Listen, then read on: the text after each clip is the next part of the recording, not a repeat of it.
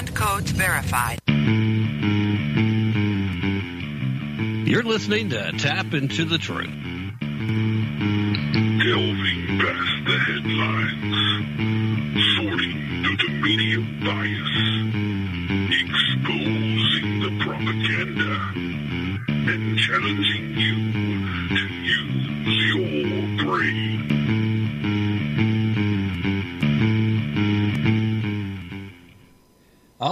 Right, ladies and gentlemen, here we are once again gathered together for the fun that is Tap Into the Truth live on Friday nights. All right, everybody, glad to have you here. Thank you so very much for joining us uh, today. A little different than the norm because not only do I have a guest scheduled, but I decided to, you know, go a little overboard. Uh, normal format, it's not unusual to have two guests been a while since I've had more than two guests and not had them on, at least a couple of them, at the same time. But here we are. That is what we are doing tonight. So, ladies and gentlemen, stand back. Long overdue, long awaited. We will once again be uh, joined by Mr. Gregory Wrightstone. We're going to be talking a little bit about all the fun and excitement that happened at Davos, and of course, how climate change is being used as an excuse to try to take away our freedom. And of course, uh, with Gregory here, we'll be talking about how ridiculous all their claims happen to be. Uh, we'll do that at the bottom here of the first hour.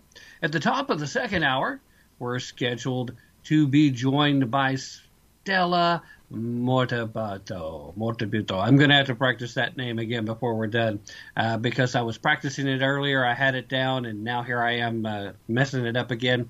She's a former CIA analyst, but she's also written quite a bit extensively on marriage and family and all kinds of interesting things. We're going to be talking to her about how a lot of school boards across the country are currently looking to try to hide their curriculum and their efforts to move the leftist agenda without letting parents know. We'll also talk a little bit about her book, but we'll get there later. And then at the bottom of the second hour, we're scheduled to be joined by Rob Montz. And Rob is a film a documentary filmmaker, and he has a fantastic new short documentary, "The Broken Boys of Kenosha," and we'll be talking about that. It's a, it's really interesting. If you haven't seen it, it's less than a half hour. Uh, it's available on YouTube. We'll have links in the show description for the podcast after the fact if you happen to be listening there. And if that's not where you're listening, please by all means track down the podcast and uh, at least look at the show description and find the link because it'll be well worth your while. Of course, we will give out that information on air as it uh, comes along as well. And with all that being said, man, I, I am so glad it is finally Friday. It is one of those weeks that not a whole lot of bad has happened, but every single thing has felt like it's dragged on and dragged on, and it's been kind of crazy. I, it felt like it should have been Friday by Wednesday afternoon. And if you've had the same kind of week, uh, here we are. We'll spend this Friday night together. Uh, that's what we're going to do. Now, before we get to our guest lineups, uh, there's a lot of things that's happened this past week. A lot of things I thought we'd be talking about, but as it turns out, there's really only one thing on my mind that wouldn't be revisiting our last conversation together. And of course, revisiting that last conversation, I am still kind of upset in regards to what we saw happen with the political and judicial class in the state of Maryland in regards to this 14 year old girl that we were talking about then. But if I start down that path, I won't get to anything else. And of all the things that have occurred, you know, we've got the debt ceiling thing coming down, and we've already got the media looking to try to blame those mean old Republicans for the fact that we're going to officially be in a recession before long. They know it's inevitable, so they're trying to set up to blame the Republicans. We've got uh, everybody so happy but so sad and so alarmed that Donald Trump's Facebook and Instagram accounts have been restored. They're very uh, happy crying, if you will, because they're glad he's back. They feel like they can beat him, and they want everybody talking about Trump instead of talking about the fact that Ron DeSantis beats Joe Biden hands down, and they don't have anybody else to run, at least not yet. We've got that. And sure, we could spend a lot of time talking about it. You know I could. You know I have in the past.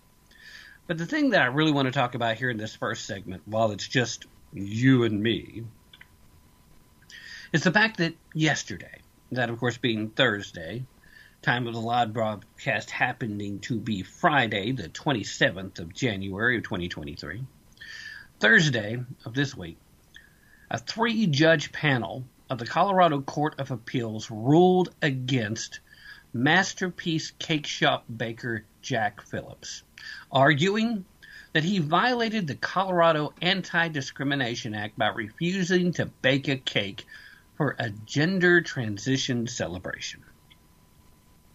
Now, some of you may be saying, hey, Tim, hold up, pump the brakes. Seriously. We've already talked about the Colorado cake shop baker, Jack Phillips. We've been talking about Jack Phillips for a long time. This has to be an old story. Uh, not so fast. Because if you'll recall, as we were talking about where the Supreme Court came down in the original case, it was decided very narrowly. Now, when we usually say decided narrowly, we're normally talking about it was really close, like a 5 4 decision. But that wasn't the case this time. The majority was firmly, it was almost unanimous. They came to, and this was before uh, Trump got all of his current uh, picks in place. So it was a little more left leaning at the time than it currently is. But it was still a solid majority that came down on Jack's side. But the problem was it was a very specific ruling. It wasn't a big win for religious freedom across the country like you would hope a case like this would end up being. It was very specific because of not so much what Jack had done or refused to do, but how Colorado had established their anti discrimination law. And because it was so narrowly done, I told you then that it was only a matter of time before Jack would find himself being back the target of these same activists. And sure enough, less than a week later, we were talking again about how that was already underway. And once again, we have years of administrative punishment being put on Jack Phillips because he is facing the same type of effort from the political left, from the activists who just want to see somebody who's living by their political faith torn down. We had rulings at this earlier win, a lot of critics, myself included, they were very upset at how narrowly that this was ruled in his favor. And as the reason the baker continues to be targeted by activists today, that was that.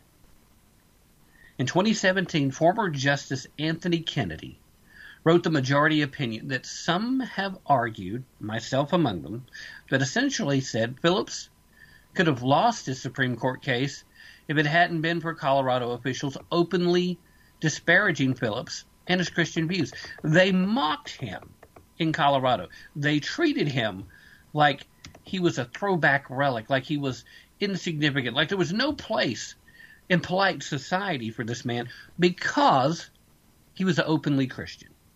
That that was his great, terrible, horrible crime. He's a very terrible, very good, no no good, very bad man because he's openly Christian. That narrow decision has allowed Phillips to continue to be persecuted. At the uh, Washington Examiner, Quin uh, Hillyer, she argued that the Supreme Court's, quote, search for the narrowest possible result merely invited further, seemingly endless rounds of new litigation. Now, I keep bringing this up because this man has been put in this position because the Supreme Court really despite coming down on his side in the first case, they still refused to do their job. They refuse to say, hey, Colorado, it's not enough to not just openly mock him in your public hearings. The laws that you have are too broad. You cannot openly persecute someone for their religious faith. And a whole part of religious freedom that we are all guaranteed, whether you choose to openly live by one or whether you choose to be completely atheistic. The guarantee, the promise, what you have is the right to not have the government punish you for it. Period. Phillips is currently facing another round of lawsuits. And the latest lawsuit against Phillips comes as an activist attorney, someone in the great state of Colorado by the name of Autumn Scardano. I'm sorry, Scardina. I looked at the wrong page here. So Autumn Scardina, an attorney in Colorado, called the Masterpiece Cake Shop on the same day that the Supreme Court announced that it would take his prior case. In that particular case, just in case you've forgotten, he was accused of discriminating for refusing to bake a cake for a same sex wedding. Now, the attorney requested Phillips create a custom cake that was pink on the inside and blue on the outside to celebrate a gender transition. And according to the Alliance Defending Freedom, the ADF, which represented Phillips at that time, the attorney also called back to request a cake. If you'll recall, we talked about it then, a new cake depicting Satan smoking marijuana in order to, quote, correct the errors of Phillips' thinking. That was the thought process of Miss Autumn. Phillips, of course, declined to bake that cake either because of the message that those, both of those uh, cakes happened to depict. So then the activists sued. You, you must bake the cake. Sit down, shut up, and bake. Now, while I'm not a fan of the messaging that could be purveyed by baking a cake of Satan smoking marijuana, I gotta say, I do kind of think it's funny. But I certainly don't believe that I have the right to make somebody who's a professed Christian bake that cake for me if they don't want to. Uh, I think it would not be so difficult to find another baker who would be willing to do that. Same thing with the uh, the gender reveal cake. Now, you want a cake like that? You want to celebrate these things? Hey, that's on you. That's for you. You do you. You're not going to have trouble finding somebody else to make that for you. But no, we must correct the thinking of people who believe they have the right to refuse our business because they're discriminating. But are they really? Are they discriminating or are they discerning? I mean, put yourself in that position, eh, only in a completely different set of circumstances. Let's say that you happen to be a baker and you firmly believe that all Nazis uh, should be punched squarely in the face. You know, that's the old adage, right? Go punch a Nazi. Now let's pretend for just a second that some neo-Nazi um, Klansman group decides that they're going to be having a big rally. They show up at your bakery and they want a Hitler cake should you be forced, should you be compelled under the power of government to make that cake? But Tim, you can't make that uh, inference. That's uh, apples to oranges comparison. It's, it's just not the same thing. But isn't it really? I mean, we're constantly facing apples and orange uh, relationship kind of deals, right? But in this particular instance, it's kind of the same because here's the issue at the core. If you don't believe that your talents, that your skills, even if you're not so great at it, if you're not so talented, if you just don't believe that your time and effort should be put into something that promotes something that you disagree with, it seems rather unfair that the power of government, that the force of government can be brought to bear against you to force you to do it against your will. Now, if I'm hiring somebody like a baker or a photographer or a painter, any of these people that we know that have run afoul of the LGBTQ mafia or the gender uh, specific folks, or even just anybody who happens to come out and disagree with any aspect of the total globalist leftist uh, mentality and mindset, don't don't we uh, don't we have a right to say no sometimes? And, and like I said, if we're talking about an artist that we're hiring for their artistic ability, their capabilities, don't you think you're going to get their best effort if they're believing in the project anyway. I'm not hiring somebody to make me something special because I want them to do half of their effort because they feel like they have to.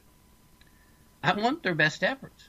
If I want a cake of Satan smoking pot, then I want the best dadgum cake of Satan smoking pot that I can get. And if I don't think uh, Mr. Phillips here is going to give that to me, why would I want to hire him anyway? So clearly, it's not about wanting the cake. It's been admitted here. It's about controlling the thought process. It's about being able to use the government to push down the thought police. It's right thought. Quoting here Naturally, Colorado's courts ignored the patently offensive request for a Satan cake and instead again held Phillips responsible for illegal discrimination based on gender, his religious objections notwithstanding. This, of course, coming from Miss Hillyer. Today's affirmation by the appeals court of the lower court's ruling takes ample advantage of the loophole left open by the Supreme Court while cherry picking from other Supreme Court religious liberty decisions to reach its desired anti Phillips conclusion. So on Twitter, some of the more prominent conservative folks also came out and they're blaming the Supreme Court for the ongoing legal struggles at the Masterpiece Cake Shop. And again, you have to keep in mind that even when certain aspects of the political left know that they're going to lose in court, that administrative time is still part of the punishment. They are hoping, they are banking that most people are just going to roll over and then they win by default. They're hoping they're expecting that a lot of these people are going to fight for a while. They're still going to end up getting somebody uh, that's sitting on the bench that's friendly to their own side. So they'll win the first level, and this other person that they're going after is going to have to appeal, and they're going to have to fight, and they're going to spend a lot of time, effort, and money. Sometimes money most of these people do not have to try to eventually get the W that should come from the Supreme Court. But the problem is with this, it's so clear cut, it is so obvious that there should not be the need to go more than the first time in. If judges were serious about reducing the clutter, you know, they're we've got such a, a, heavy agenda. There's so many cases on the itinerary. I don't know how we'll get all of. If they were serious about reducing the number of cases they we're hearing, they'd see something like this and throw it out immediately this is frivolous, it's ridiculous, and it's clearly a case where your rights do not trump the rights of the other person. Do you have a right to a transgender celebration cake? Do you have the right to a same sex wedding cake? Do you have the right to a Satan smoking marijuana cake? The simple answer there is no, you do not have a confirmed right to them. There's no reason why you shouldn't be able to get them and there is still where we fall back on the basic premise of this particular issue. If you really want them, you're going to be able to get them. If you can get phallic shaped cakes and female sexual organ cakes and all types of ridiculous fun stuff like that, I don't think you're going to have trouble finding somebody out there that's like, hmm, Satan, smoking pot. Hmm, wait a second. I have many ideas. Let me run a few drawings past you and we'll see where we go. In fact, there's probably a ton of bakers that would already have molds that would work for the general purpose here. It just depends on what it is you're wanting. You keep going after this one guy, not because you want the cake, it's because you want him to submit to your will. You want him to be dominated to you. You want him to become subservient to you for no other reason than the fact that he dares to tell you no. That's it. That's the only reason the left doesn't like this guy. He stood up and said, no. And as soon as you no longer have the right to tell somebody else no to doing something that you don't want to do, no matter what it is, then that should be uh, something that concerns you. You don't have to like the fact that this guy is using his Christianity as an excuse not to make a celebration cake for a same sex wedding, which was the first case that went to the Supreme Court that he won. You don't have to like that fact. You you may think to yourself, well, I, I don't want to buy a cake from somebody that doesn't want to celebrate same sex. So then don't. Don't do business with the guy. Ultimately, if enough people feel the same way, his uh, bakery's going to go out of business. Let the free market decide. Stop trying to use the power of the government to go punish people that you just simply don't agree with. Because at the end of the day, no matter how close you are to your good friends, no matter how much you get along with all the people you know, even the closest people to you, the people you like the most, that you agree with 99% of the time, there is still going to be some percentage of the time that you disagree with them. Do you really think they should have the power of government to force you to at least publicly pretend like you agree with them on that one instance? Because if you go that route, then what happens to freedom of expression? What happens to freedom of uh, association?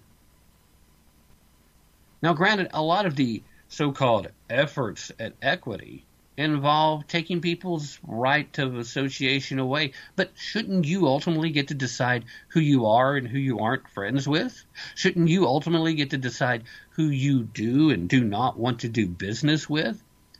I mean, if you're going to show up to my house and say, "Oh, hey Tim, uh, you know, you're you're kind of kind of running a, a little bit of a business with this show of yours. Uh, you're, you're making a little bit of money off of advertising, and, and you're you're reaching an audience, so you've got a platform as well. So we we can't really control 100% what it is you say, but what we can do is regulate the business part of it. And then they can start putting in all kinds of ridiculous ideas like suddenly I have to co host with Al Gore.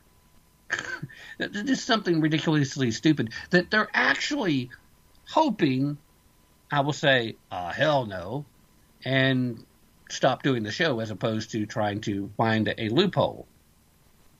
But at the same time, if I do say, fine, whatever, I'm not going to stop, bring Al Gore on, then you're going to get to hear Al Gore too, which is probably going to do one of two things.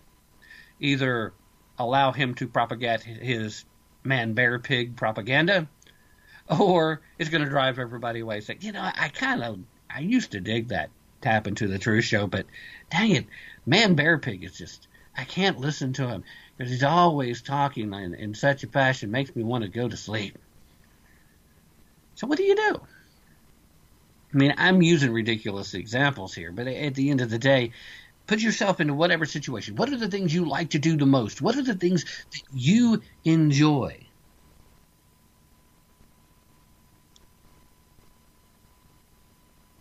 Whatever those things are, if you're good at it and you enjoy doing it and you have the opportunity to to perform publicly, whatever that may be, who has the right to step up to you and say, uh, your freedom of expression technically belongs to me. Do what I tell you. Now, if you decide to, to take on a job, if you're doing it for money, and then you agree to make it, then they should have some input. They know what it is they want. They know what they're buying. They've got the expectation, and a reasonable one at that, to get what they're expecting when they're paying for it. They do not, however, have the right to force you into doing something that you disagree with doing. I mean, it really is just that simple. Put the religious liberty argument to the side, put the freedom of association to the side, and just look at the bare bones meat and potatoes of this issue. Who, besides you, gets to decide what you're going to do for someone else? It doesn't matter how selfish you are or how incredibly generous you may be. That still should be your choice, how much you do for yourself. And whenever your talents are involved, whenever you have to put forth effort and your own creativity, nobody should have control over that but you. And if you just don't like the fact that this person wants to do something that you don't want them to do, or they don't want to do something that you really think they should be willing to do, that just means you disagree. It doesn't mean you get to call up the police. Doesn't mean that you get to file a lawsuit. It doesn't mean that the state of Colorado has any more right to say, well, your discriminatory uh, practices are violating our laws. Because their laws are not relevant. They're not legitimate. They're in clear cut violation of the United States Constitution because while you shouldn't be freely able to just discriminate for no good reason, it's kind of the whole nature of freedom of association. You just let them deal with the consequences of it, not use the power of government. Get on social media. Tell all your friends, hey, don't go to this bake shop because. It's got to be it. All right, I'm getting the sign from the producer, Crazy Cajun Doug. Let's take that first break as we're rolling in. That first hour is almost over. Don't go anywhere. We'll be right back with Gregory Wrightstone.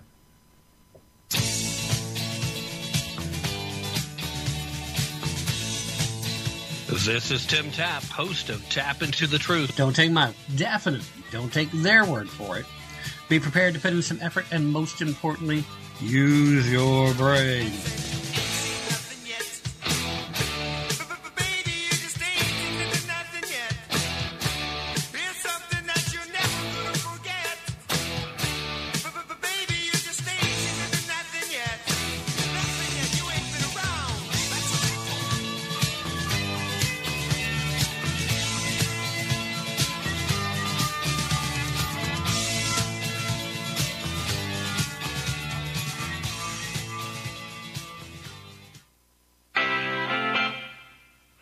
The many Americans who still do not get it, Joe Biden, every Democrat, and many RINOs literally want to destroy our beloved republic.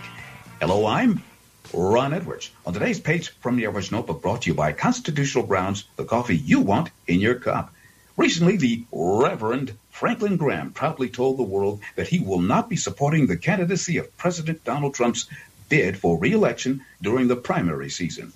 Part of the reason given was Mr. Trump's combative nature.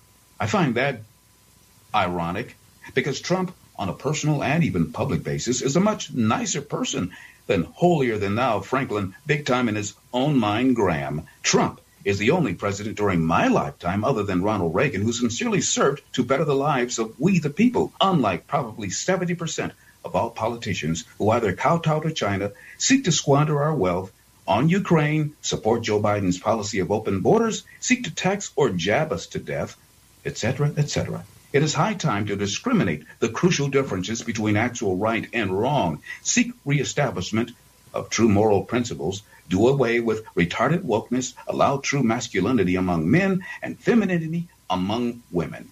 If not, forget about it. I'm Ron Edwards.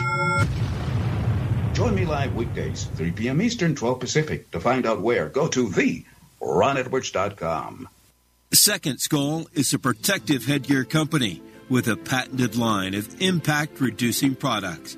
At Second Skull, we focus on head protection as our only priority so that we can be the absolute best at it.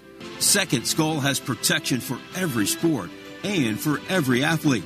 These products are patented and proven. Second Skull is a protective headgear company.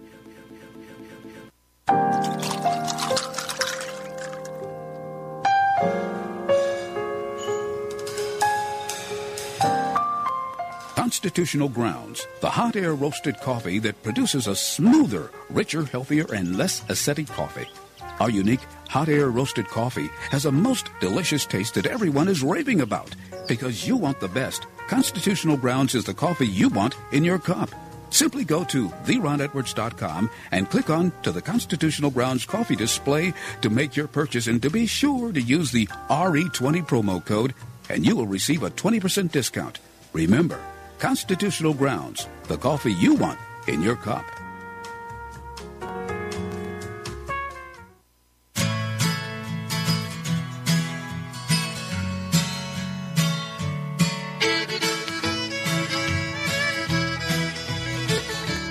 Gregory Wrightstone here, uh, Executive Director at the CO2 Coalition, best-selling author of Inconvenient Facts, expert reviewer for the Intergovernmental Panel on Climate Change. You're listening to me on Tim Tap and Tap into the Truth. So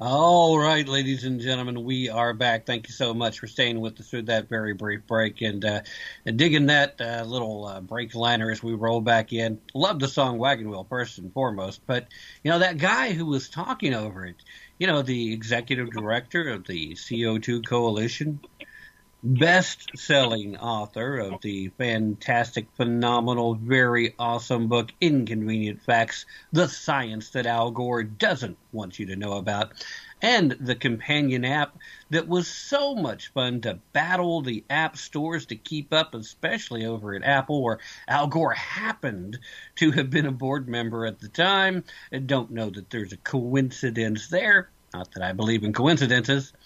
Ladies and gentlemen, welcome back to the show. At this point, world renowned geologist Gregory Wrightstone. Uh, Greg, first of all, thank you so much for coming back and joining us. It's been a while since we've had a chance to talk, and I'm so happy to have you here. I understand you got a little touch of bronchitis, though. Uh, so, first and Oh. foremost, how are you doing? Oh, it's been it's three weeks. My wife and I both have it, and it's it's just been it's I'm, I'm recovering and uh, I'm soldiering through, so I'll be fine. And and uh, yeah, I love that wagon wheel. I uh, one of my favorite songs. I play it on my guitar and sing it. I'm I have a lot of talents, uh, and uh, uh, guitar and singing are not them, but I try. Well, you know, it's good to have hobbies, and as long as you're happy with it, it doesn't matter what anybody else thinks. But as something tells me, though, you're probably being a little modest too. But that's uh, that's all right. That's not a bad quality. Uh, Greg, before we uh, jump into uh, today's primary topic, uh, give us a little bit of uh, inside baseball information, if you will. What's going on right now over at the CO2 Coalition? Oh man. Well, before, before we do that, you talked about modesty. You are right. I, I'm probably the most modest person you will ever meet, and uh, it's by far. And I'm just kidding about that. But but what's going on with the CO2 coalition is that uh, we've got a lot of things going on. I just filed a comment today on the uh, fifth national climate assessment. We have a 40 page document. We filed uh, a, a takedown of this. It's it's supposed to be this national climate assessment is supposed to be done every four years, and it's just uh, uh, an abomination. It's a litany of everything they've gotten wrong about climate over the last 40 years and then doubled down on it. It's it's it's just horrible. And it was so easy. It was fun because it was so easy to pick apart what the lies that they're promoting with this national climate assessment is just amazing. Um, and we're, we're the we're the group to do it because we've we've uh, we're a science based organization. Yeah. Well, I, I got to tell you, Greg, I, I can really tell you guys are picking up steam and momentum too at a real cognitive level because I'm seeing your presence more and more places. Uh, at first, I started seeing more posts on social media across the board uh, uh, promoting the CO2 coalition from various folks, and then people sharing and spreading, and and then I Oh. started seeing some uh, news articles here and there where they talked about uh, your efforts to try and bring a little sanity back to the climate uh, argument. And it it is something you've been working on for a while, even before you started Well, working with the CO2 coalition. it but is. It is. I, I started. I I wrote my book Inconvenient Facts back in. Uh, it was published in late 2017, and it was five years ago. And as of late, it was just three weeks ago. It was number one bestseller on Amazon in three categories. And it, to have a book that's five years old to do that, it's been back number one bestseller repeatedly over the last five years because people because it's timely it's not outdated because I'm a geologist. We look at the long term data and put what's happening today in that long term perspective. And so, inconvenient facts has been just we've been crushing it, and it's just amazing that the, the darn thing won't die. And um, th- this doesn't happen with books. It just doesn't happen. And it's it's amazing with the, the success of this thing. And, at the CO2 Coalition, I took over uh, the CO2 Coalition two years ago as executive director, and it was a it was a very prominent organization of scientists that were publishing white papers and things. And but one of the the failures we had that I that I saw when I took over was messaging, and it it doesn't matter if you've got a white paper that's really important and nobody sees it well, we need to get that out there. And so we've been pro- providing uh, this science out to the, the general public. We've got our outreach has just significantly increased, and we've got this. I'm so proud. We've got uh, last year we had a number of our members that came up and said, you know, I'm I'm I'm very upset with uh, scientific education in the United States. We need to do something, and we did. And so we formed a committee, and the result of what we've done is remarkable. We've created uh, three, and we're about to publish the fourth comic.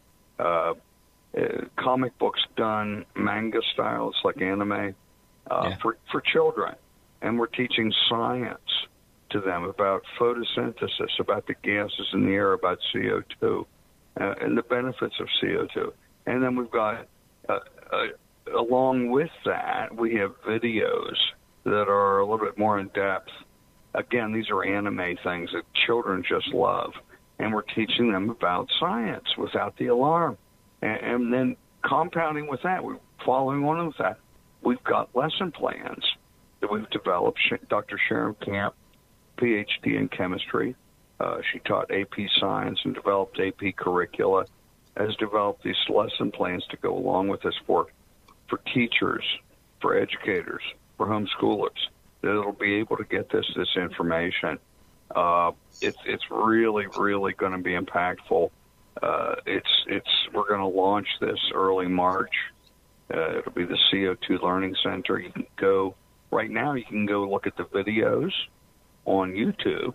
If you just Google CO2 Learning Center YouTube, CO2 Learning Center YouTube, you go look at these videos. They're fascinating. My granddaughter and grandson, granddaughter's five, grandson's three, they just were enthralled with these. They're, again, it's it's teaching science in an engaging manner without the climate alarm, and that's that's what we need. And so we're actually doing something at the CO2 Coalition uh, to push back on this on this uh, nonsense that is being uh, foisted on our children. Yeah, I got to tell you, I really love that approach too because the big push that the folks that are the climate alarmists have been doing is they've been traumatizing children, uh, trying to scare them to death. That, that's why Greta Thunberg is a name everyone knows now. Uh, they really have tried to terrify a lot of children into thinking that the world's coming to an end in 12 years or less. So by actually bringing some honest to goodness science instead of just alarmism where some folks are trying to cash in on, that's that's the best way to combat it. So kudos uh, to you in the messaging there because that is exactly the way this battle needs to be fought. Uh, that's where the left has gone after uh, and tried to destroy just about everything that's good uh, as far as the republic here is concerned. So if you can start winning those hearts and minds back and show that, hey, you know, uh, real science suggests that it's not that bad, uh, it, that's definitely a plus.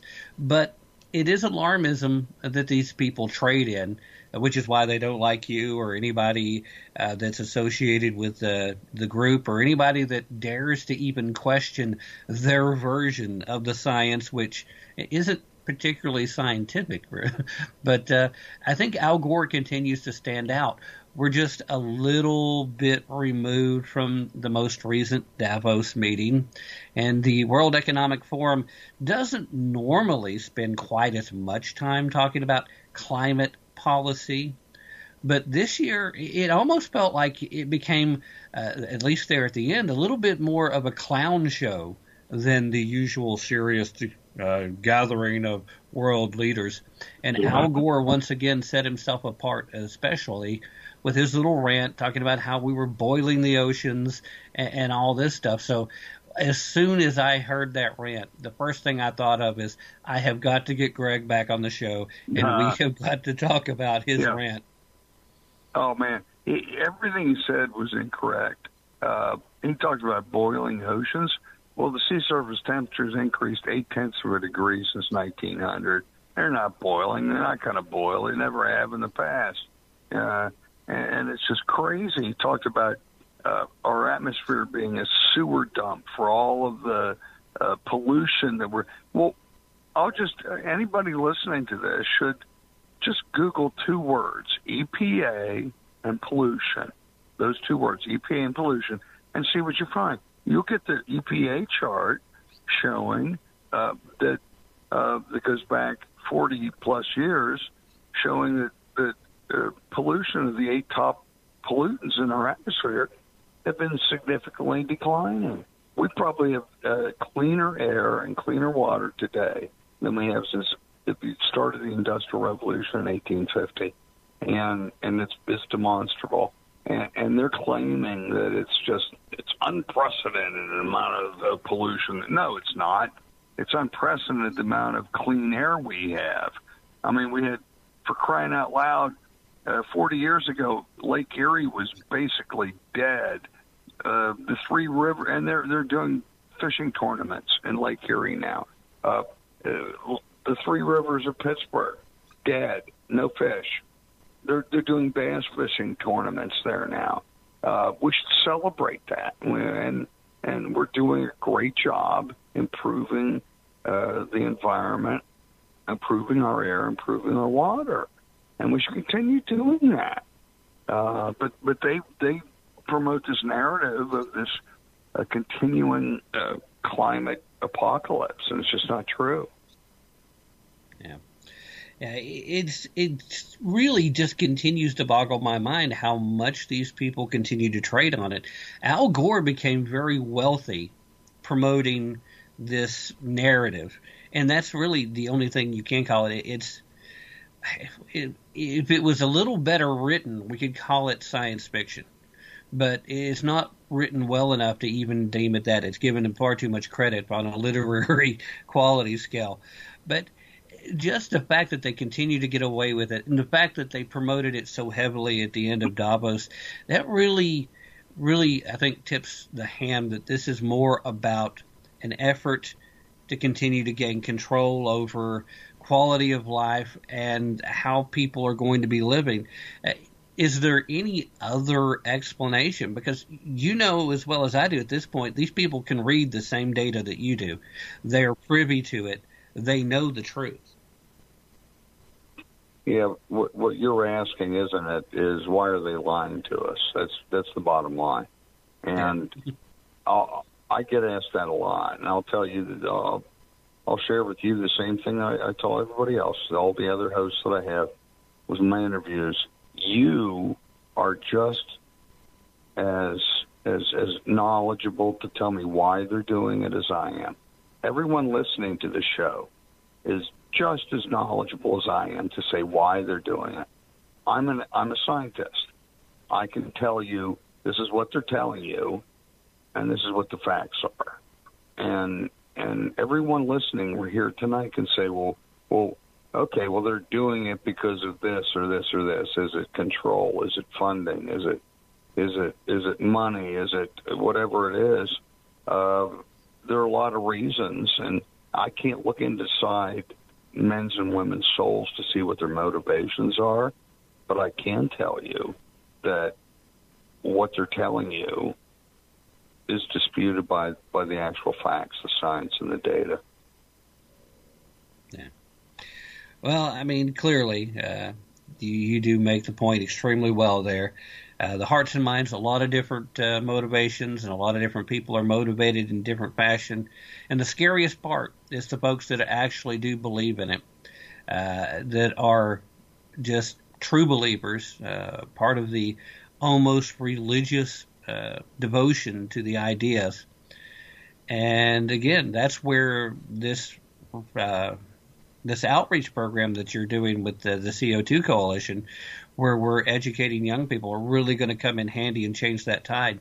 Because I was uh, hearing a uh, Democratic politician just a couple of weeks ago talk about how terrified their children are of the world that we're going to have because of climate change. And you know, the first thing that pops into my mind is, what did you do? because what did you do? Why are you terrifying your child? And you just you can't tell if it's a, a direct result of these people not knowing better in some cases, but we do know that the people that continue to propagate this narrative but they do mostly know better, and it's a shame that we don't Well, have more people well, that um, take the time It's, to, it, to find it, the it goes right to the schools. It goes right to the school system. We're we are actually we're we're attacking that, and we will be. We have a booth, and we'll be exhibitor at the National Science Teacher Association, and we're preparing a document right now uh, to confront and rebut what their their climate change statement is. It's just horrific. It's wrong. It's not based in science. It's based in in uh, climate alarmism, and we're gonna we're gonna we're gonna go right into the belly of the beast, and we're gonna we're gonna be there. We have when when people come up to us to us, we have three PhDs that will be in attendance at our booth that uh, the PhD that wrote our lesson plans, Sharon Camp, uh, Dr. Rafaela Nascimento, who's one of the top nanotechnology experts in the world, uh, leader of the climate intellectos of Brazil. Uh, will have others will that, that we will be there. What are they going to do? They're going to stop up and say, "Well, you don't know what you're doing."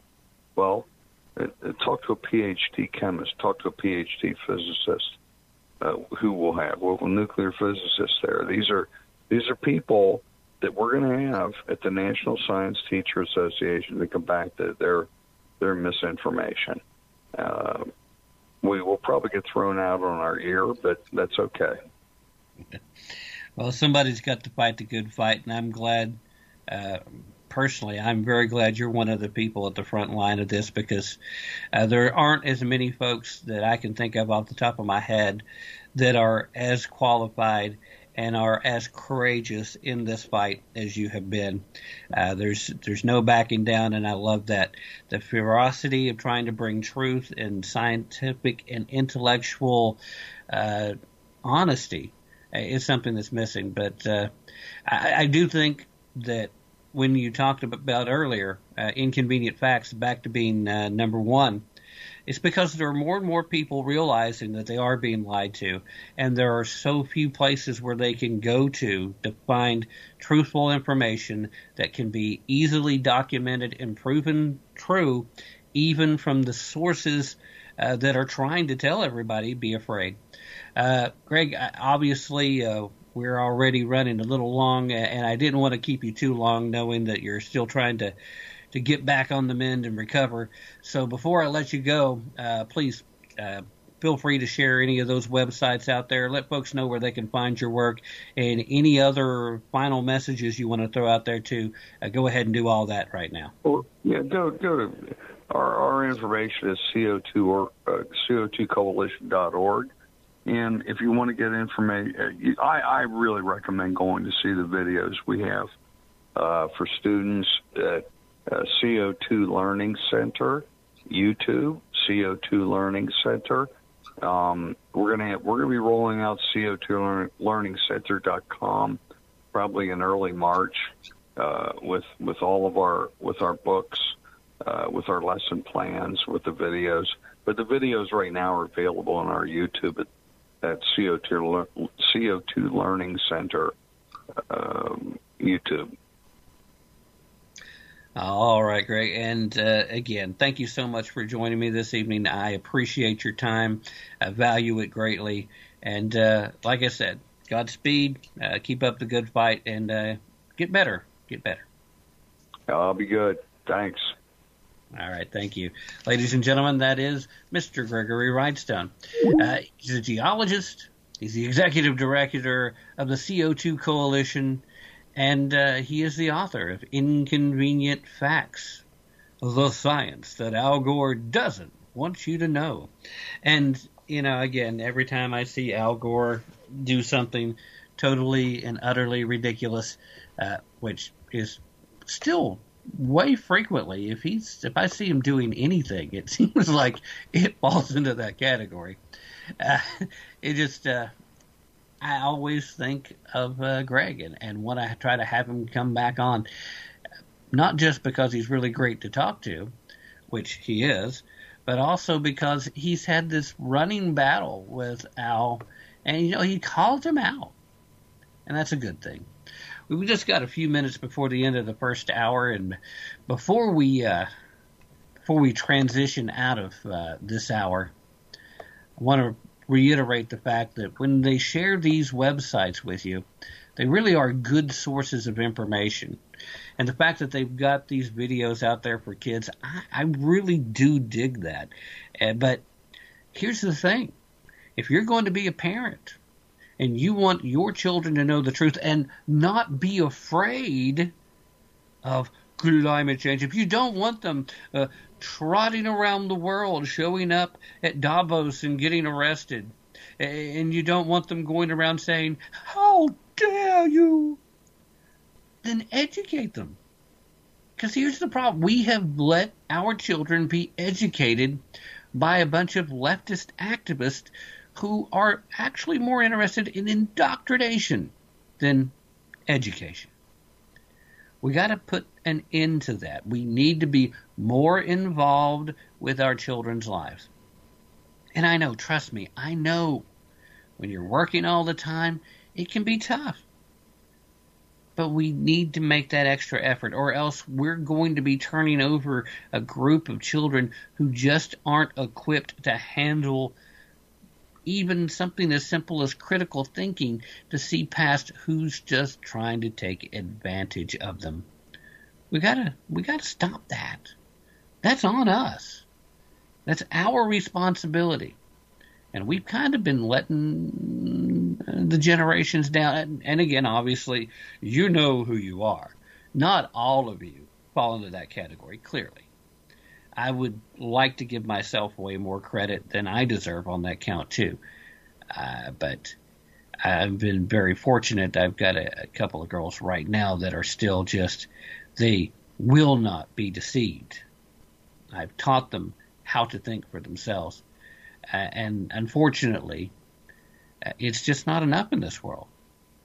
We get browbeat, we get beat down, we get told by every authority that if we speak out, we say the wrong things, we should be canceled.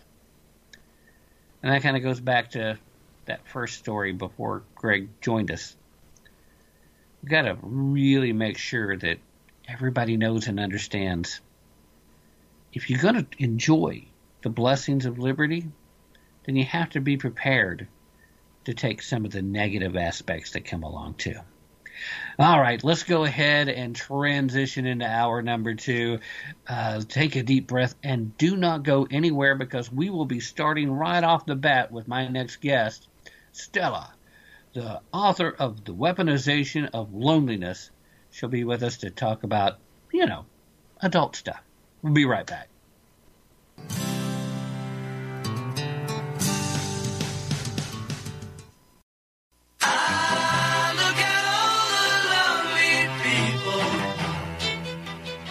This is Stella Morabito, author of The Weaponization of Loneliness, and you're listening to Tim Tap and Tap into the Truth.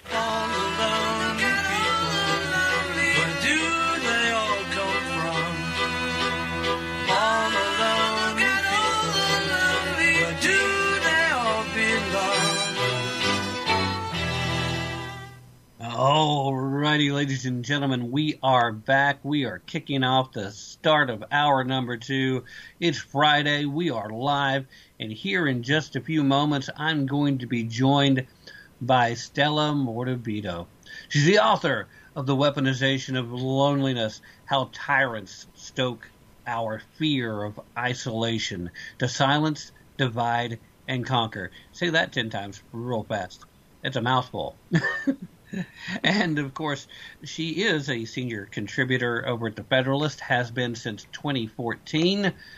She's published all types of articles, tons and tons of them, actually. I, I couldn't count them, uh, even if I tried, because, you know, I start running out of fingers and toes. Uh, tons of them focus primarily on social fallout and propaganda, mob psychology, cult mindset. Gee, sounds like she was custom made to help us through the times we're facing right now.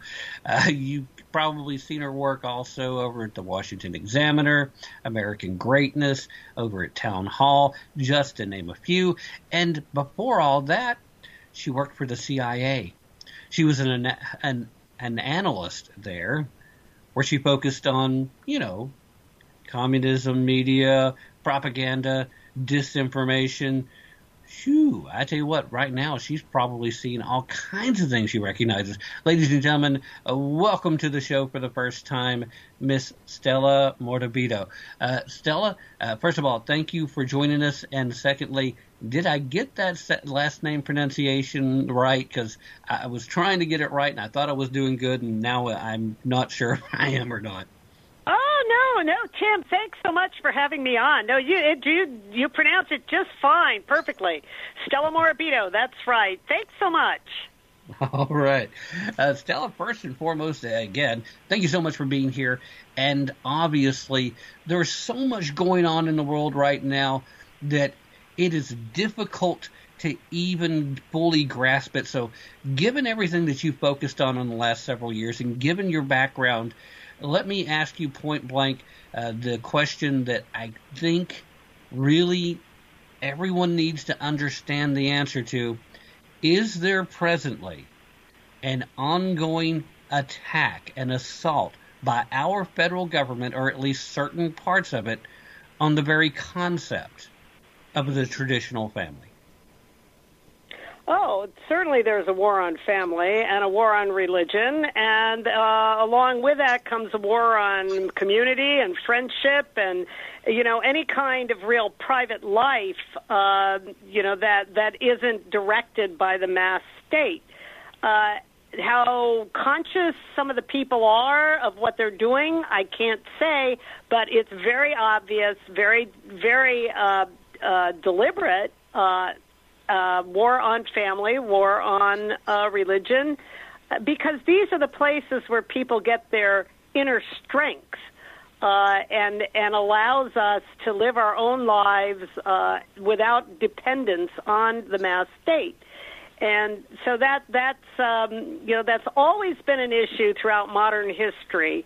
Uh, in my book, The Weaponization of Loneliness, I go back to the French Revolution and talk about how you know mob agitation enforced what they didn't call it back then, but there was definitely identity politics and political correctness. Uh, you had to go with a narrative, or you'd be um, you're not only censored but much worse. And uh, we saw we see this happening with all these utopian revolutions, including the the Bolshevik Revolution. It happened in Hitler's uh, Third Reich. It happened in Mao's Cultural Revolution. Um, uh, all of them had wars on private life, war on family, war on religion, and uh, and definitely censorship. We aren't supposed to be talking to one another, and uh, because that gets in the way of the, their um, their propaganda, gets in the way of their central planning. Yeah, yeah, it is really really hard to convince me that I should hate Jews if I talk to Jews and know that, hey, guess what? I've got more in common with these people than I have different. It's really hard for me to hate my black neighbor if I actually talk to my black neighbor. And it's kind of hard for them to hate me, too. Uh, unless, of course, we just don't get along. But the truth is, as long as we actually do communicate, if we don't sit back and are satisfied with being put in these tiny little boxes with the little labels they want to put on us, uh, and we do strengthen those bonds and grow those Mhm. bonds and get that community larger, it is really hard for them to be successful, right? That's exactly right. Uh, you know, all of these totalitarian movements uh, are based on isolating people. You have to isolate people in order to control them and also to cultivate hostilities between people. Uh, I often bring up the book that Hannah Arendt wrote in the 1950s called The Origins of Totalitarianism, because in that book, she doesn't go into great depth, but she makes the point that tyranny uh, you know, people cannot be terrorized unless they are isolated against one another. Terror doesn't really have that much power over them unless they're isolated against one another. And so, therefore, she said, the main concern of all tyrannical government is to bring that isolation about. And when you look at identity politics, that's exactly what it does. It divides us into these boxes, as you said, Tim. It divides us and and and it forces us, or they try to force us not to see one another as individual human beings who have a lot of the, you know, different perspectives, different sense of humor, personalities, you know, people you can just really get together with, have a cup of coffee. No, they don't want you to see one another that way. They want you to see one another as a member of a race, of a class, of, you know, whether you're a victim or an oppressor. And of course, that's very destructive for any kind of civil society. Yeah. And the most heartbreaking aspect of this is how successful it seems like they've gotten here in the United States in particular, because for all intents and purposes, the founding principles, although we have, of course, struggled to live up to all of them at different points in our history, but still those founding principles literally is the opposite of all the things that these folks are trying to accomplish. And here we are now seeing them be very successful at driving wedges between us to the point that uh, take uh, segregation uh, just as a uh, an offhand uh, example. We saw a concerted effort by people like Martin Luther King Jr. to try to get us to a point where someday you could have blacks people, uh, black Americans walk across the stage at Harvard to graduate together. And then here in the last decade, we've seen a concerted effort by the students attending there where they want to have their own uh, graduation ceremony where people are back to self segregating instead of understanding that the goal sh- used to be part of what would help make them stronger and, and part of the community and all communities stronger was the previous effort, and we're undoing a lot of the good that's been done. Oh, absolutely, Tim. And you know, a lot of that, what you would call success, uh, sadly, you know, uh, that, that these, um, you know, the, these agendas have come to pass. Uh, goes back to the thesis of my book, The Weaponization of Loneliness, and it's a very basic thesis that I think most people would understand. I just want more people to become conscious of it. And that is that as human beings, we are all uh, hardwired to connect with other people. We have a very, um, you know, strong need. We cannot survive in isolation, and we all have a strong need as social animals to to connect with other people and and uh, you know have relationships.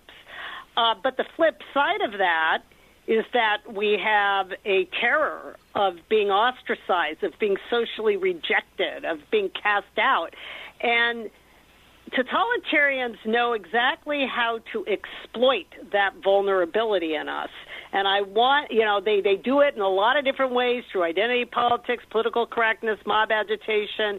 Uh, you know, they can build this surveillance society and all this segregation as long as we're fearful of being ostracized for maybe, quote, saying the wrong thing or oh, you know, self censorship is really what lays at. Uh, I, I kind of.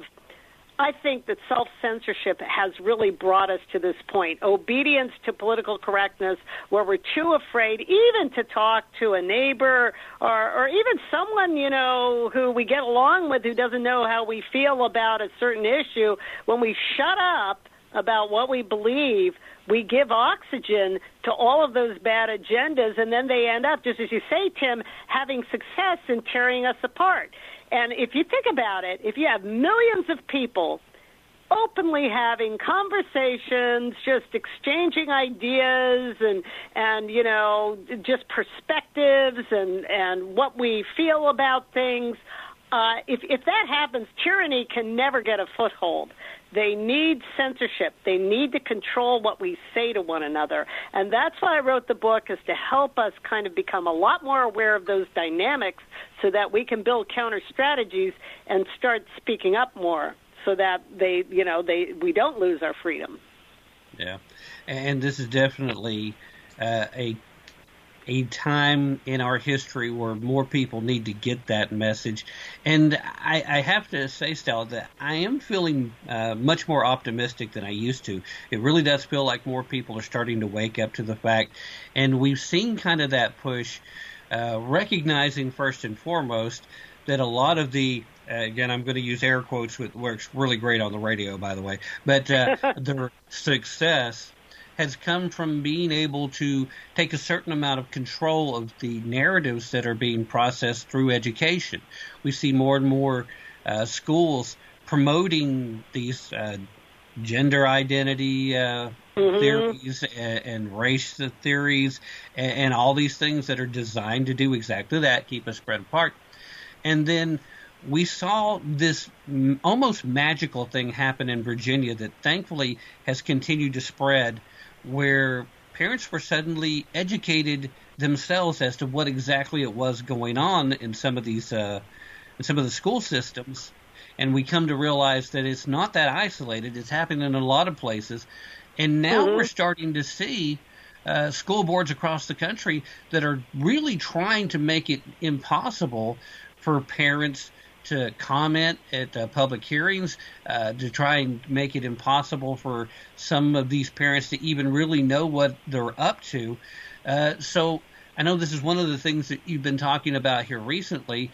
Uh, just so the listeners know, what are some of these worst case scenarios that you've seen in the course of uh, your writing and doing the research on these stories? Uh, worst case scenarios, you mean, in terms of these agendas that have come to pass, like gender ideology and the whole transgender thing? Well, actually, uh, at this point, I'm thinking more along the efforts of the school boards to try and keep this out of oh, sight. Yeah, yeah, no, they're trying to. Sh- they shut down microphones, and one of the most chilling examples uh, that they that they did was when that father in Loudoun County. I don't know how many of your listeners are aware. His daughter was sexually assaulted in the girls' bathroom by a boy who entered because you know he said that he was a girl or whatever, but uh, he sexually assaulted her, and the father was shut down. He was actually arrested, tackled, and arrested at the school board meeting when he was you know expressed concern.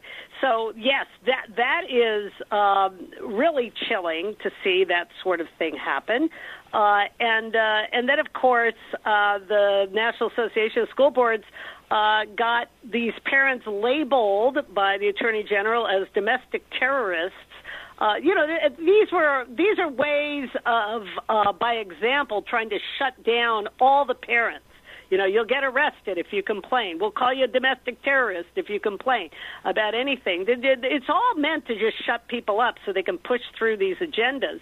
But what I find really hopeful, and you mentioned, you know, that you're feeling more optimistic, is that yes, uh, you know, all of these smear words, all of these demonization campaigns don't seem to have the power that they used to. You know, people were afraid of being called a bigot or a hater or a white supremacist or some kind of phobe or conspiracy theorist and domestic terrorist or semi-fascist. You know, the the list goes on and on and on, and it's just not working like it did, like it used to, to shut people up.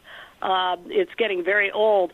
So yes, that's that, and and also some of the real liberals, the people who were free speech absolutists, uh, are coming out of the woodwork now and saying, wait a minute, this is, you know, there's a realignment going on that should be uh, very encouraging to us. You know, you see J.K. Rowling and, you know, her fight against the whole transgender thing. You see people like Matt Taibbi and, and a, a lot of people, even Richard Dreyfuss, the, um, the, uh, the actor, uh, was talking to Glenn Beck uh, I guess it was a couple weeks ago, about how concerned he was with the lack of civics education in this country. So there seems to be a lot of realignment going on. People, just as you said, uh, starting to think things through and not being as cowed by these demonizing labels as maybe they used to be. Yeah, it still is very concerning, and it should be to me that these people that are in the public sector, you know, they're not in the private sector, they are working mm-hmm. for the public that have mm-hmm. just decided that they know better than anybody. They're going to do, uh, they're going to push the agenda that they want done. And a lot of these teachers and school administrators that are in these positions are people who themselves have been indoctrinated because of how much control this thought process got a hold of, of a lot of the colleges and universities. So a lot mm-hmm. of these, especially the younger ones, don't even realize what it is that they're doing that's such a failing. They they've completely forgotten who it is they work for and what their actual job is. Is to the point where if a teacher tries to teach one of their students how to engage in critical thinking, uh, you would almost think that was the criminal offense, as opposed mm-hmm. to uh, trying to do things like well, we're going to convince this child that they're really transgender and we're going to allow them to come here and we're going to secretly treat them differently and we're not going to let the parents know. And I'm just really happy to see more and more parents waking up. Uh, the uh, Loudoun County, Virginia bit, we've talked a lot about that on, on this particular show, so th- our listeners are very familiar with the, the story. But it really has created a firestorm because the one thing that you can do, you could arrest that father.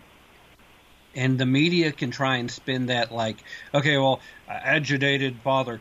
But the mistake these folks have made is now they have angered the mama bears. It's really hard for people that rely on left leaning thinking voters and, and individuals to buy into a bunch of wild and crazed mothers that are upset about stuff, uh, as opposed to how they've been able to convince so many people about toxic masculinity. And here's just another example.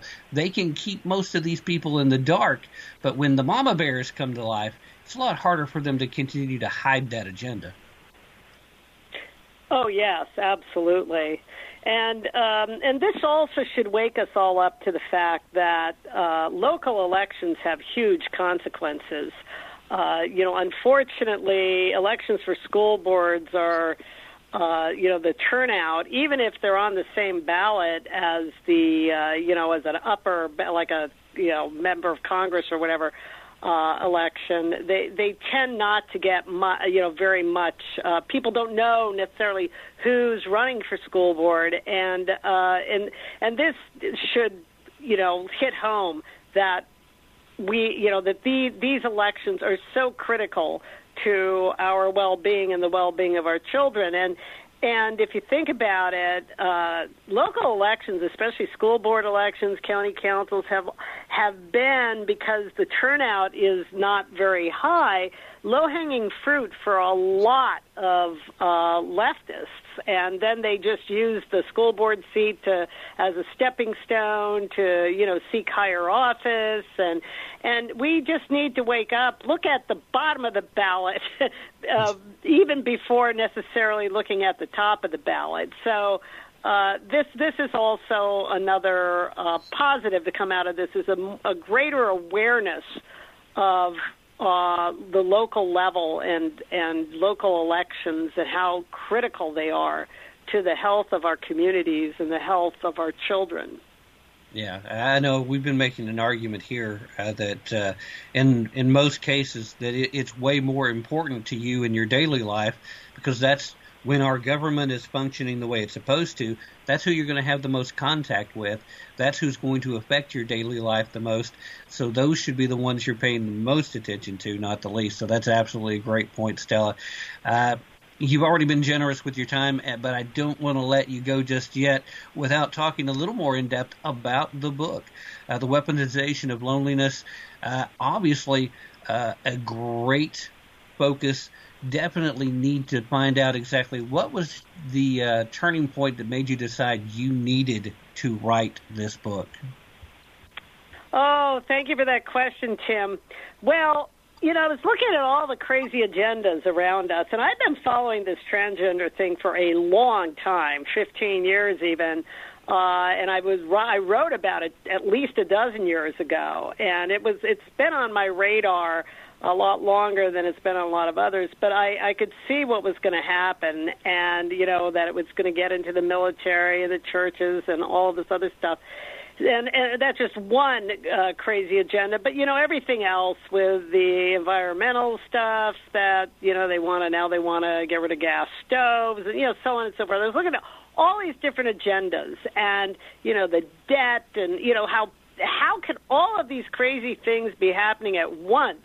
I mean, it's like trying to play a whack-a-mole to keep up with with all of them. There's so many, and I was looking for a common thread that tied them all together, kind of a common denominator. What allowed all of these crazy agendas to get so much oxygen that they became like policies? And my conclusion, after having you know studied propaganda for a long time and totalitarian systems, was that self censorship uh, well, censorship in general, but self censorship in particular, when we are so fearful of being isolated and lonely that we will shut up about what we believe, uh, that is really key to understanding how so many of these bad agendas came to see the light of day. If you had millions of people talking openly, as I said before, uh, you know, openly about what they believed and different ideas, it wouldn't have gotten, I don't believe it would have gotten to this point. And as you mentioned before, the founding fathers, they really understood the critical importance of not, you know, freedom of religion, freedom of belief, but then freedom of speech to express what you believe, which comes second in that First Amendment, which has, you know, the five freedoms in there, uh, you know, of, um, of religion, speech, the press, which just means your freedom to record what you believe, uh, you know, association and, you know, petitioning grievances all of those are critical to a free and healthy civil society. And you have to use your freedom of speech or you're going to lose it. And uh, so, and, and, and it just undergirds all of our freedoms. So um, that that's really why I wrote the book was to help us become more aware of the dynamics that cause us to self censor. Uh, that, that because that's what gives tyranny it's oxygen, and help us become more aware.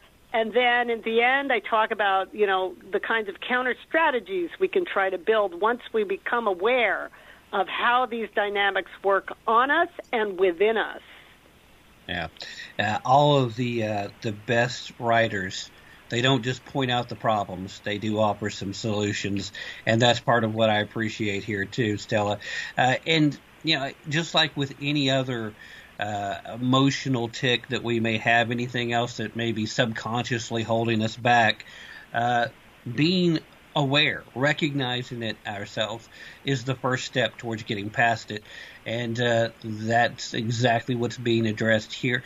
And given your background and the time you spent in these fields, seems like you are uniquely qualified to help us with that. So thank you so much for your efforts. I greatly appreciate you being with us tonight as well. Uh, and I certainly hope we get a chance to talk again sometime soon because I've really enjoyed our time together. Before I let you go, though, Stella, please let everybody know where they can find your work, share any websites that you would like to, and as long as you're inviting people to follow you on any social media platforms, feel free to share that as well. Oh, thank you so much, Tim, and I really enjoyed talking to you. Uh, well, my book, The Weaponization of Loneliness, can be found wherever online books are found. You'd have to go online, either to Amazon or Barnes and Noble or Goodreads or you know wherever books are sold online. And uh, you can follow my work um, at uh, you know the Federalist. I have an author page there, thefederalist.com slash author slash Stella Morabito, one word. And please, if you can, give me a follow on Twitter. That would be nice. Uh, my Twitter handle is Stella underscore Morabito. And uh, you know, I have a blog. Uh, it's you know, I'm trying to make it more active. It's StellaMorabito.net. Uh, so I just appreciate your support, Tim. I appreciate this conversation. It was wonderful. Thank you so much for having me on your show. Uh, the pleasure is mine. I, assure you, I, I, it's not often I get to speak with folks that are bringing that level of passion and energy to the conversation, and not a, a even a hint of reservation. Uh, you're you're definitely uh, in the fight to try and make sure that people understand what the fight actually is. And uh, that's the best thing we can do. One of the biggest issues conservatives have had in this country for a long time has been messaging. We we get into these defensive postures instead of just standing up for what we believe and saying what we think, and that's exactly what you're bringing to the table. So thank you so much for all the great work you're doing, and uh, keep it up. And I hope, like I said, that we get together again real soon. God bless you. God bless you too, Tim. Thank you. Thank you. Ladies and gentlemen, that is, of course, Stella Morabito. And uh, I will have links in the show description for the podcast uh, version later uh, that will take you to some of her work, including her. Uh, uh, her blog that she says she's trying to bring to a level of more activeness. Uh, we'll get those in there. And uh, you know, I, I, really do. I always enjoy talking to somebody that's bringing a high level of energy, and, you could just you could feel the passion coming there, and uh, it's just not something you get everywhere. Now, uh, we've still got a few minutes before we'll slide into our break. So before we do that, I'd also like to take a moment or two to remind you that uh, if you would like to come join the Tap into the Truth locals community, I'd really love to have you. Come on over, hang out. Share a lot of social media posts. In fact, I share uh, a lot of news articles and stuff there that I do not share at the other social media things that we're active on. And as soon as we build up a sizable enough community, I'll start doing more uh, specific interactions over there. I'm not doing a whole lot of that right now because there's just not very many people over there at the moment. So uh, come on, guys, come on over. Locals.com, look for the Tap into the Truth community, or you can look on some of these other social media sites where you can find me. I do occasionally share the link, uh, it's periodically. Uh, also, as a little bit of housekeeping, uh, we're about to bring on uh, a couple of new sponsors, so uh, we'll be doing some ad work here for these new folks, and one of them is going to be kind of fun that we'll be kind of competitors for some folks that we've had a, an affiliate relationship with. Uh, but uh, you know, affiliate relationship compared to actual sponsorship, eh, uh, you know who's going to win that one every time. Uh, but still good products. I'm not just taking money to take money, but I need the money, guys. So don't be mad at me. if if you want me to get to the point where sponsorships don't matter, then I do accept uh, contributions and PayPal until they kick me off. So you're welcome to do that too. anyway, uh, glad to have you here, and uh, as always, we- PayPal kicked me off. yeah. See, and, Doug is just the crazy Cajun. I don't know why they would kick him off. He's a man behind the scenes, but lefties running it over there. That's part of why we need a parallel economy. They they don't like it, and I think we'll just have to keep fighting the good fight. And yeah, eventually we'll just send money directly to one another.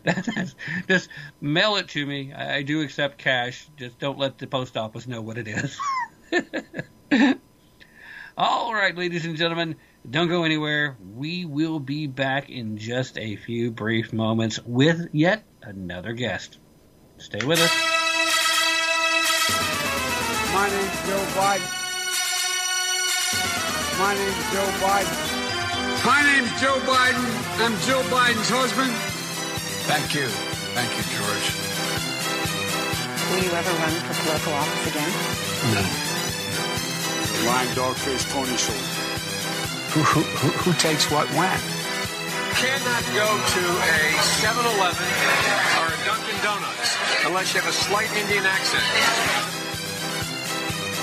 My name's Joe Biden. I'm Joe Biden's husband. I want to be clear. I'm not going nuts. I'm not sure it was the medical school or where the hell I spoke. It was on campus. I keep forgetting I'm president.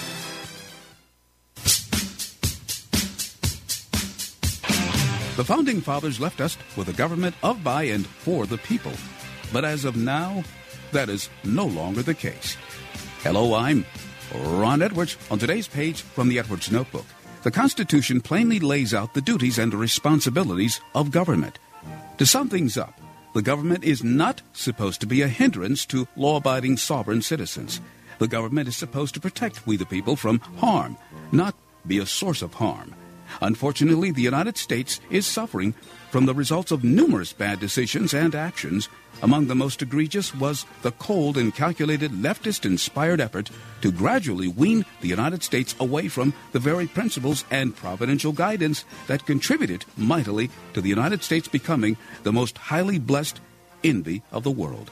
Even government school educators refusing to indoctrinate U.S. born students are now educating foreign students who were brought into our republic illegally via permission from the current Washington, D.C. regime.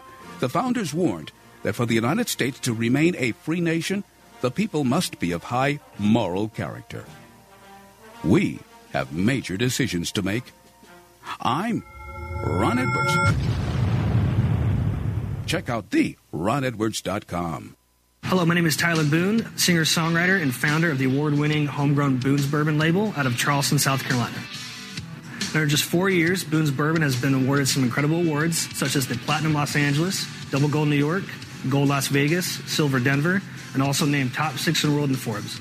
We're also being featured in Rolling Stone magazine, Billboard magazine, American Songwriter, and we're also now available in 24 states all across the country. So Boone's Bourbon is a high proof cask strength bourbon at 117 proof. We are 75 corn, 21 rye, 4 barley, and at our price point, we're beating the competition at $40 in the retail stores. Boone's Bourbon is a family owned business out of Charleston, South Carolina with my father, Mick Boone. Cheers, and we hope to see you soon.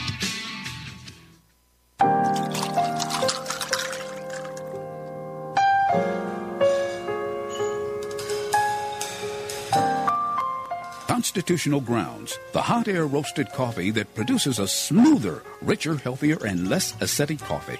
Our unique hot air roasted coffee has a most delicious taste that everyone is raving about. Because you want the best, Constitutional Grounds is the coffee you want in your cup. Simply go to theronedwards.com and click on to the Constitutional Grounds coffee display to make your purchase and to be sure to use the RE20 promo code and you will receive a 20% discount. Remember, Constitutional Grounds, the coffee you want in your cup.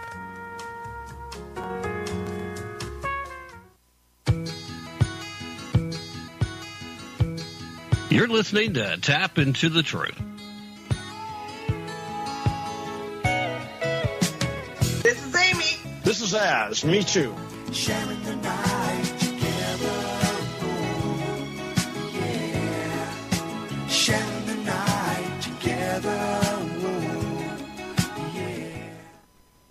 All right, ladies and gentlemen, thank you so very much for staying with us through that very brief break.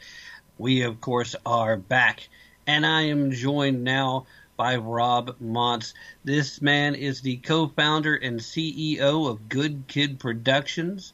His online documentaries have attracted millions of views. In fact, you have probably seen some of his work and maybe not realize it, or maybe you do. It's all good stuff. He's gotten coverage from the New York Times, from the Washington Post, from USA Today, and of course, uh, the Megyn Kelly Show. He graduated from Brown University back in 2005 with a degree in philosophy and, as he puts it, precisely zero marketable skills. I think that might be a little bit of a a little bit of an exaggeration because he seems to be doing quite well, not just with the documentary sides, but with the messaging too. Ladies and gentlemen, welcome to the show, uh, Rob Montz. Uh, Rob, first of all, thank you so much for joining us this evening. I appreciate your time, and how are you doing today? Uh, man, you had to include that last bit. I mean, really, we got to rub it in. We got to rub it in how useless I was at 22. I mean, okay, okay. Yeah, uh, I'm doing great. Thank you so much for having me. All right. Yeah, I, when I saw that in the bio, I did have to include it because there's not too many people willing to admit, hey, I went to Ivy Yo, man, League I was a school. and- philosophy major. I was a philosophy major. Uh, I had a, uh, a a pretty soft childhood. I'm I'm ready and willing to admit that I was completely useless to a prospective employer. That was my life at 22. well, you know, the other side of that, though, is it's led you to a point where, as the CEO of Good Kid Productions, you're basically uh, running your own show. So that's that's not a bad place to be in America. Yeah, we're trying. We're trying. We're trying. Yeah. All right, I got to tell you, uh, I saw the uh, the new documentary, The uh, Broken Boys of Kenosha. Uh, just phenomenal work, by the way. Uh, it, it's a small, compact package. It's less than 30 minutes, so even the short attention span that most of us have to fight if we're in media, uh, it should not wane in this. It's compelling stuff. But when somebody talks about Kenosha, they probably think you're going to be focusing on a hyper political message. But the truth of this message is that you're focusing on a much deeper issue. And I think you do just a phenomenal job with actually laying out the case because every player, every name that has managed to become a name that's remembered, that was a focal point of the seven lies, as you called them from the story. They all suffered from one basic, fundamental, foundational uh, issue from their past. And I'll let you discuss that. Right. Well, I mean, and people might vaguely remember the name Kenosha. It has this rare distinction that in the summer of 2020, this kind of you know small, perfectly pleasant bedroom community in uh, in Wisconsin birthed two mega viral news incidences, right? And again, the way that our our modern media metabolizes viral news stories is you kind of you, you, you take the viral news story, you squeeze it for all the viewership and attention and partisan pleasure you can, and then you move on. So it's very rare for anybody to go back to the site to ground zero of mega viral news incidences and do the basic work of checking the narrative that was spun about the viral news story and the actual on the ground reality. So in the summer of 2020, just a couple weeks after George Floyd, a black man by the name of Jacob Blake is shot by a white police officer in Kenosha. And like multi billion dollar establishment corporate media operations immediately kick into gear and attempt to convince the American people this is George Floyd 2.0, right? This is the next iteration of institutional racism in America. That in turn prompts somewhere between five to 6,000 outside agitators slash violent rioters to descend on Kenosha, and they spend multiple nights incinerating uh, private businesses, many of them owned by black people, by the way. And then on the third night of riots, Kyle Rittenhouse comes down to Kenosha, picks up an AR-15 in a medic bag on his way to Kenosha in order to protect some private property because Kenosha had been left essentially unguarded by state authorities. So this documentary dives into both of those viral news incidences and shows that kind of the, the, this this this hunger, this thirst, this ambition to shove both the Jacob Blake and the Kyle Rittenhouse story into these neat, prepackaged partisan narratives meant that people missed the underlying trauma that connects Rittenhouse, Jacob Blake, and actually two other main central characters of the drama of Kenosha. So that's that's what the doc is about. And again, if people are intrigued, this is all hosted on our YouTube site for Good Kid Productions. It's available and free for people to check out on Good Kid Productions on YouTube, or just go to goodkidproductions.com to, to take a look. Yeah, yeah, and again, I, I can't compliment you enough in how you delve into this because yeah, it's so easy to just fall into these narratives, and that's why what makes uh, documentary filmmakers like yourself so important, especially in this modern age. But you know, it's one thing to just do the research, get into it, and you had some great interviews on there, by the way, too. Uh, of course, I, yeah, I know you already know this, but if you're anything like me, you never get tired of hearing a compliment. Uh, so, uh, it, you're certainly deserving of it in this. I mean, keep it coming. I haven't said to stop. I haven't said to stop. oh, right. Uh, it's just you know the fact that you did delve into that next layer level. What what really was at heart here? You know, you start off by dispelling the seven media lies, and, and you go into very good detail, and and you get to that. But then it's all like, but hey, by the way, guys, that's not really the story here. There is a much bigger issue that's facing uh, the country as a whole, and it's affecting people whether they're black or white, or if they happen to be pink with green polka dots is an aspect that comes down to our society is missing a very important factor. Uh, we've got a lot of young men growing up without fathers in their homes, and it's leading exactly. to a lot of societal uh, discourse. Exactly. So the first half of the documentary is grounded primarily in an interview we do with Bill Barr, the former Attorney General under Trump, and that is carefully dissecting this fictional narrative that was erected around the shooting of Jacob Blake. And as you as you hinted, we kind of identify the seven sacred tenets of Jacob Blake's martyrdom, these seven sacred facts of his shooting that we were fed by essentially every major media organization in the country. And we very carefully dissect and show how every single one of them is a lie, is false, right? But kind of once you burn that away, what's the deeper story that got missed? And yeah, I mean, one out of every three boys in this country is raised without a dad, right? Which is the highest rate in the world. This is tied with the UK. So America right now is engaged in a mass sociological experiment of what does it mean when one out of every three of your sons doesn't have a father during his core formative years? And we're going to figure out real shortly if if if there's a price to be paid for that. I think we actually already are paying the price, right? And in the doc, we talk about Rittenhouse and Jacob Blake, and then two other main characters. I don't want to give away the whole story. And it's not a coincidence that all four of them were raised without a dad, right?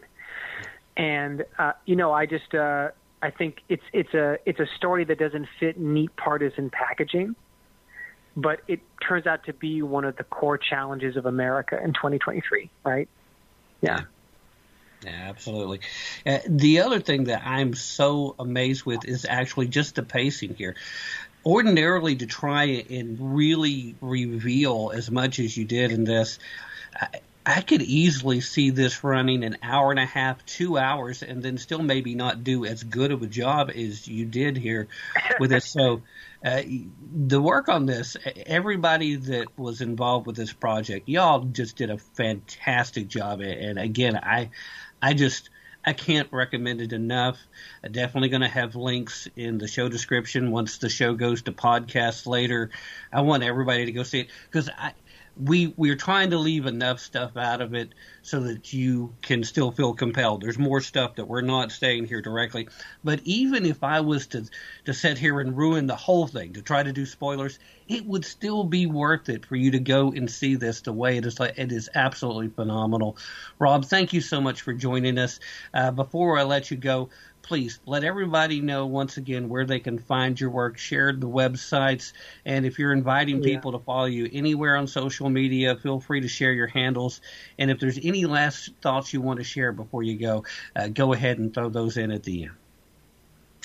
Yeah, I mean it's a, a just at, at Rob Montz. You can find me at Twitter, and then again, people can watch the documentary at Good Kid Productions. So goodkidproductions.com, Good Kid Productions on YouTube, and we've all, basically the main thesis of the company is trying to bring Netflix quality production, but investigating stories that that a Hollywood or establishment media operations are totally allergic to, right?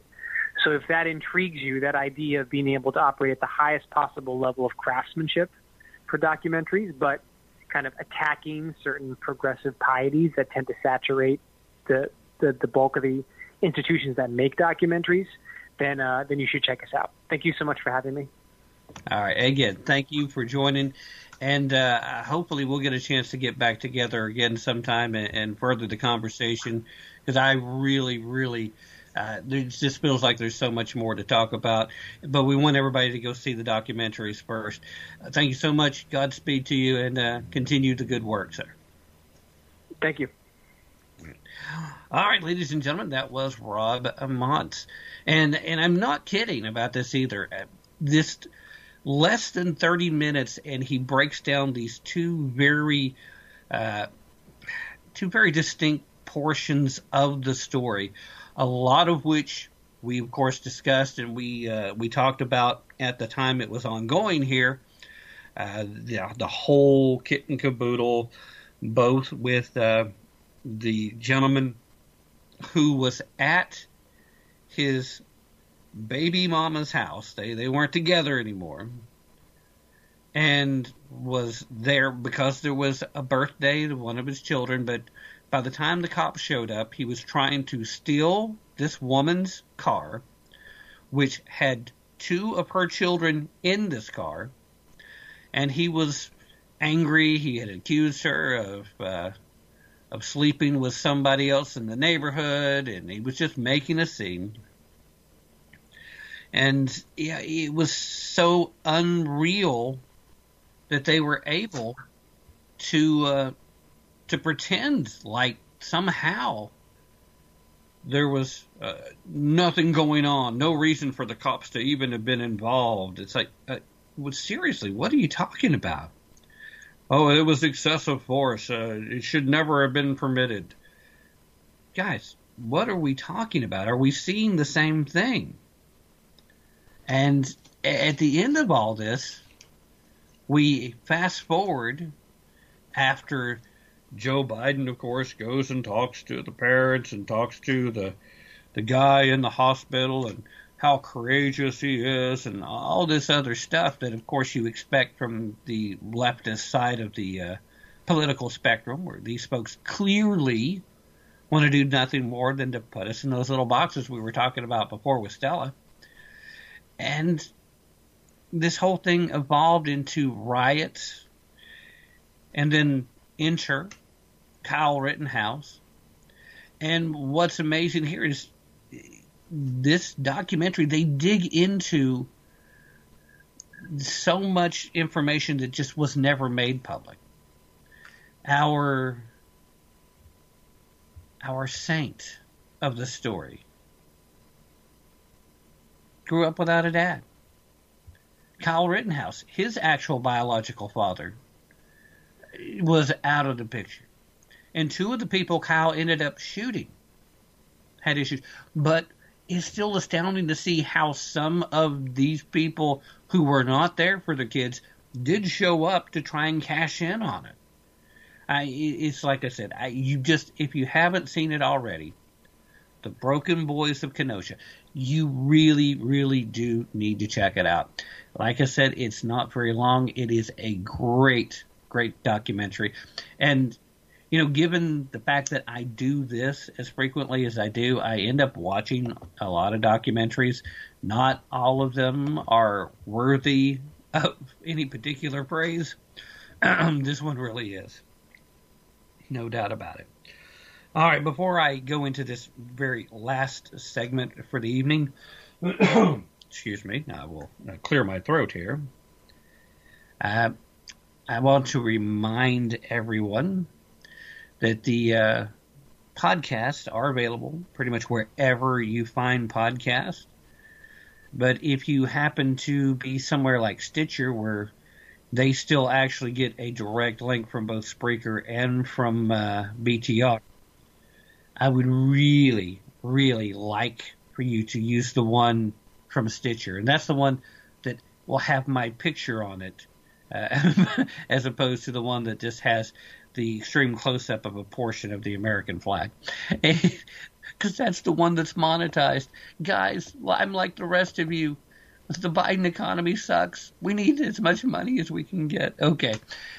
I, you know, I can't let a broadcast go by when there's an opportunity to discuss Alexandria, Ocasio Cortez, and not do it. And so here in the waning moments of the broadcast, I've got to talk about Alexandria Ocasio Cortez. And for you guys over at the University of West Virginia that are still playing that game, uh, it's Friday night. It's okay to get a head start. Here we are. It would appear, ladies and gentlemen, in case you didn't realize it, that everybody's favorite Democratic representative from the state of New York is at the top of a short list for a key spot on the powerful House Oversight Committee. Now, if you'll recall, lots and lots and yet lots of people have been talking from the very beginning that since the arrival of AOC into the world of the body politic, that some people had designs of her becoming their next big presidential push. Obviously, she wasn't quite old enough previously for the constitutional requirements to hold the office, but if she was to decide to run this time, and we do know that there are a lot of Democrats looking for somebody other than Joe Biden to root for, uh, she would be old enough by the time she would be sworn into office to constitutionally hold it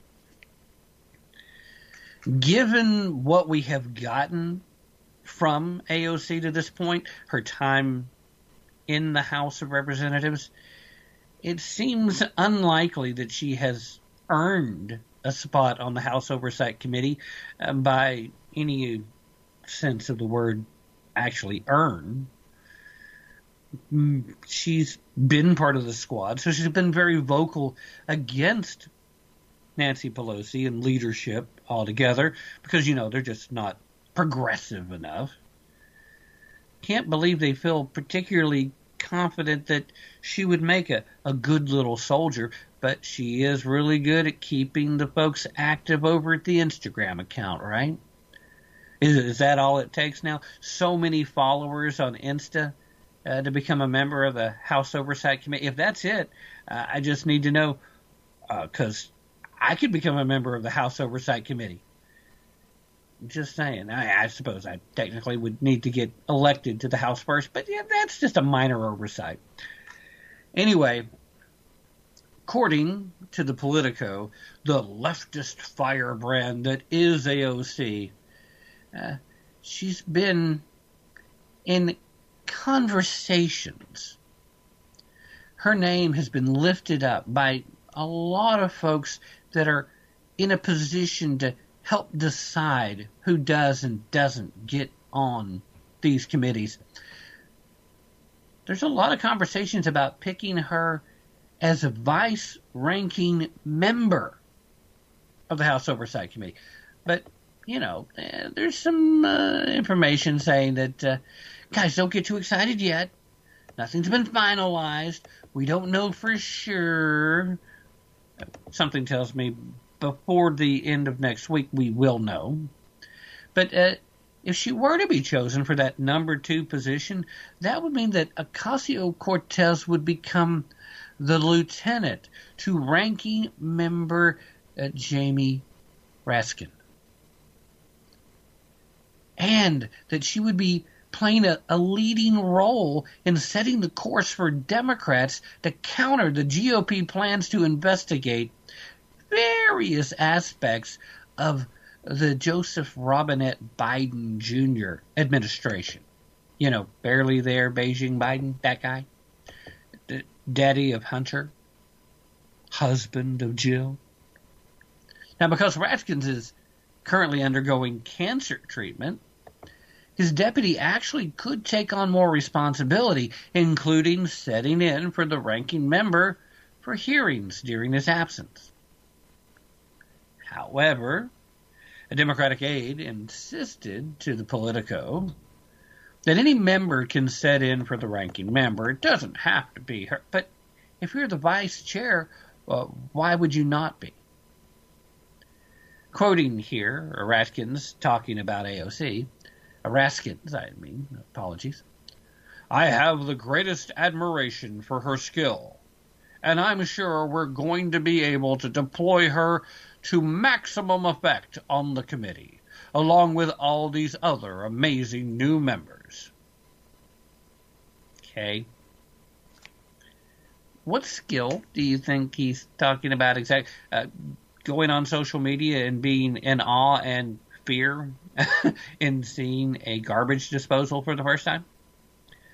Uh, pretending to be handcuffed and arrested at an event where she was supposed to be protesting.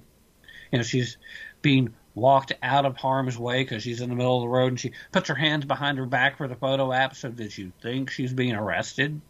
Because, you know, what progressive Democratic politicians these days don't have the uh, police have arrested me for standing up for my beliefs kind of street cred. Spoiler alert, AOC still does not. She was trying to get there, but not. Can you believe, actually, that AOC is technically in her third term? Just her third term, where she has literally accomplished nothing from a legislative point of view. This is a huge position for somebody who hasn't.